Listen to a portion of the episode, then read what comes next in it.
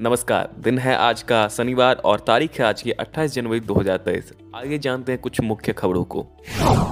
प्रदेश से इस वक्त सबसे बड़ी खबर आ रही है, मुरैना ज़िले के पास शनिवार को सुबह एक सुखई थर्टी और मिराज 2000 विमान दुर्घटनाग्रस्त हो गए हैं। सुरक्षा सूत्रों के अनुसार सर्च एंड बचाव का कार्य जारी है। वहीं राजस्थान के भरतपुर शहर में एक चार्टर विमान के दुर्घटनाग्रस्त होने की भी खबर आ रही है। सूचना मिलते ही पुलिस और प्रशासन की टीम मौके पर पहुँच गई है।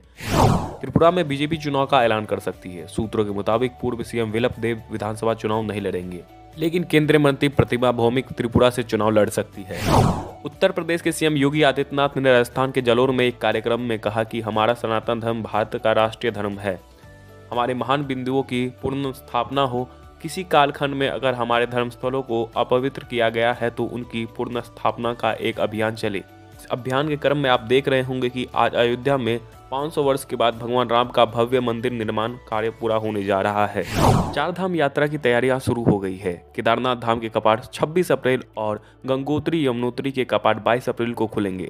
इससे पहले बद्रीनाथ के कवाट खुलने की तिथि 27 अप्रैल निर्धारित की गई थी। कर्नाटक में फिर से कमल खिलाने के मिशन पर गृह मंत्री अमित शाह। वह एक महीने में दूसरी बार कर्नाटक के दौरे पर जा रहे हैं। आज सुबह हुबली, धावड़ और बेलगाम में कई कार्यक्रम करेंगे। संयुक्त राज्य अमेरिका के राजनीतिक मामलों के राज्य की अपर सचिव विक्टोरिया न्यूलैंड 28 जनवरी से 3 फरवरी तक नेपाल, भारत, श्रीलंका और कतर की यात्रा करेंगी। शाहरुख खान की पठान फ़िल्म रिलीज़ होने के बाद ही बॉक्स ऑफ़िस पर आए दिन नए रिकॉर्ड बना रही है। फ़िल्म ने पहले दिन वैश्विक स्तर पर 106 करोड़ रुपए की कमाई की थी। वहीं दूसरे दिन, यानी गणतंत्र दिवस के दिन 113 करोड़ रुपए की शानदार कमाई की। इसका कुल कलेक्शन 219 करोड़ रुपए तक दो दिन में ही पहुँच गया था। अब फ़िल्म में तीन दिन में लगभग 300 करोड़ रुपए की कमाई कर ली है। विवादों के बीच बागेश्वर धाम महाराज धीरेन्द्र कृष्ण शास्त्री इस समय उत्तराखंड पहुँचे। उन्होंने एक वीडियो जारी कर इस बारे में बताया है। इनमें उन्होंने अपने विरोधियों को भी नसीहत दी है। बयानों पर धर्म युद्ध जारी है। इस बीच बाबा बागेश्वर धीरेन्द्र शास्त्री अब नए मिशन पर निकल पड़े हैं। बागेश्वर धाम से निकले धीरेन्द्र शास्त्री सीधे हिमालय पहुँचे। बाबा फरवरी में बागेश्वर धाम में होने वाले यज्ञ कार्यक्रम में संतों को निमंत्रण देने के लिए निकले हैं।